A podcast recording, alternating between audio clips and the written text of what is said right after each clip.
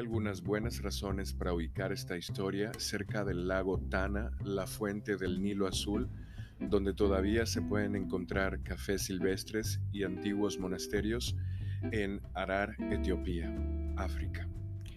Si viviera hoy, Caldi, el pastor de cabras, no le sorprendería descubrir que sus cabras son parte de su historia, pero sí le sorprendería mucho descubrir que la valla del arbusto algún día llegaría a ser tan importante que necesitaríamos una leyenda, verdadera o no cierta, o alguna combinación cósmica de ambas, como un marcador en el tiempo y el espacio al que podríamos señalar y reclamar un linaje de algún tipo.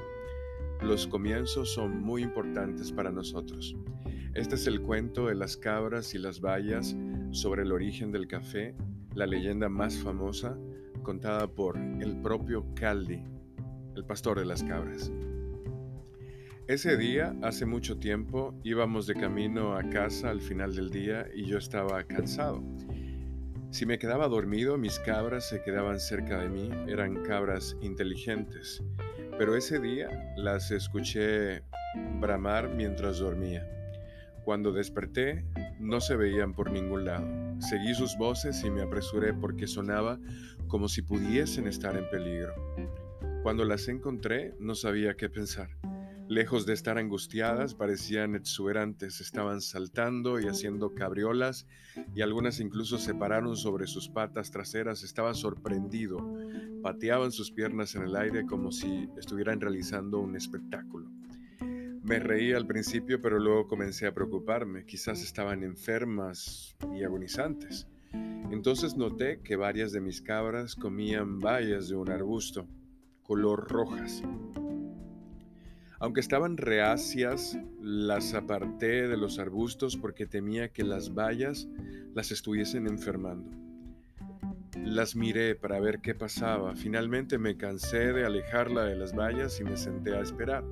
Después de un tiempo durante el cual pude haber dormido un poco aquí y allá, mis cabras todavía estaban vivas y bien, y comencé a considerar la idea de que las bayas eran del tipo que las harían felices y enérgicas y no enfermas en absoluto. Nunca había oído hablar de algo así, pero había visto pruebas suficientes. Me pregunté si las bayas tendrían el mismo efecto en mí. Decidí arriesgarme y probarla. Escogí una, la pulí en mi palma, examiné el brillo rojo brillante, seguramente el color que les atraía a mis cabras, y luego la mordí. Mis dientes cayeron con fuerza en un hoyo dentro de la valla y maldije, escupí el hueso y encontré que la pulpa de la fruta no era demasiado dulce, pero sí lo suficientemente agradable.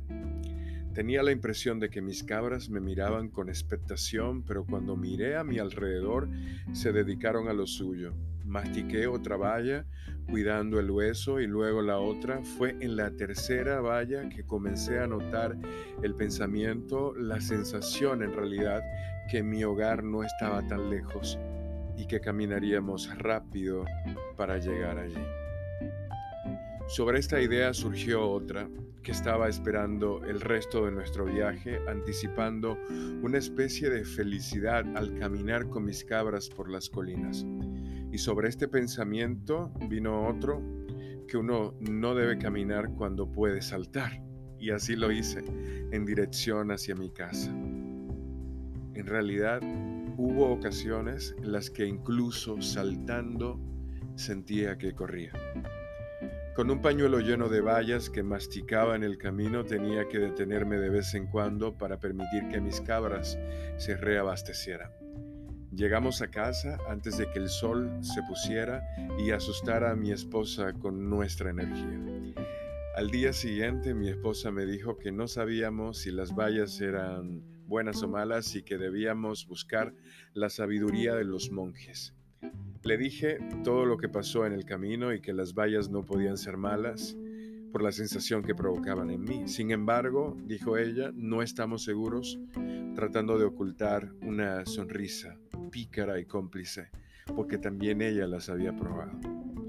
Al otro día fui a ver los monjes, les conté la historia de mis cabras y lo que sucedió en el camino, lo rápido que se movían, Asintieron con la cabeza, como si ya supieran todo lo que tenían que decir, y uno de ellos tomó las vallas como si hubiese estado esperando que llegaran durante mucho tiempo.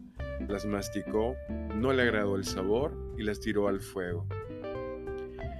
Minutos después, del fuego salió un aroma que estremeció el lugar y decidieron hervirlas después de tostadas. Me dijo que las bayas eran una bendición. Cuando le conté a mi esposa sobre esto, ella dijo que no había nada nuevo bajo el sol. Tomé sus palabras como una especie de sabiduría. En cuanto a los monjes, Escuchamos historias de que usaban las vallas para mantenerse despiertos durante las oraciones. Un día, mucho después de que mi hijo se casara y tuviera sus propias cabras, escuché que los monjes estaban triturando las bayas tostadas para hacer un té para beber.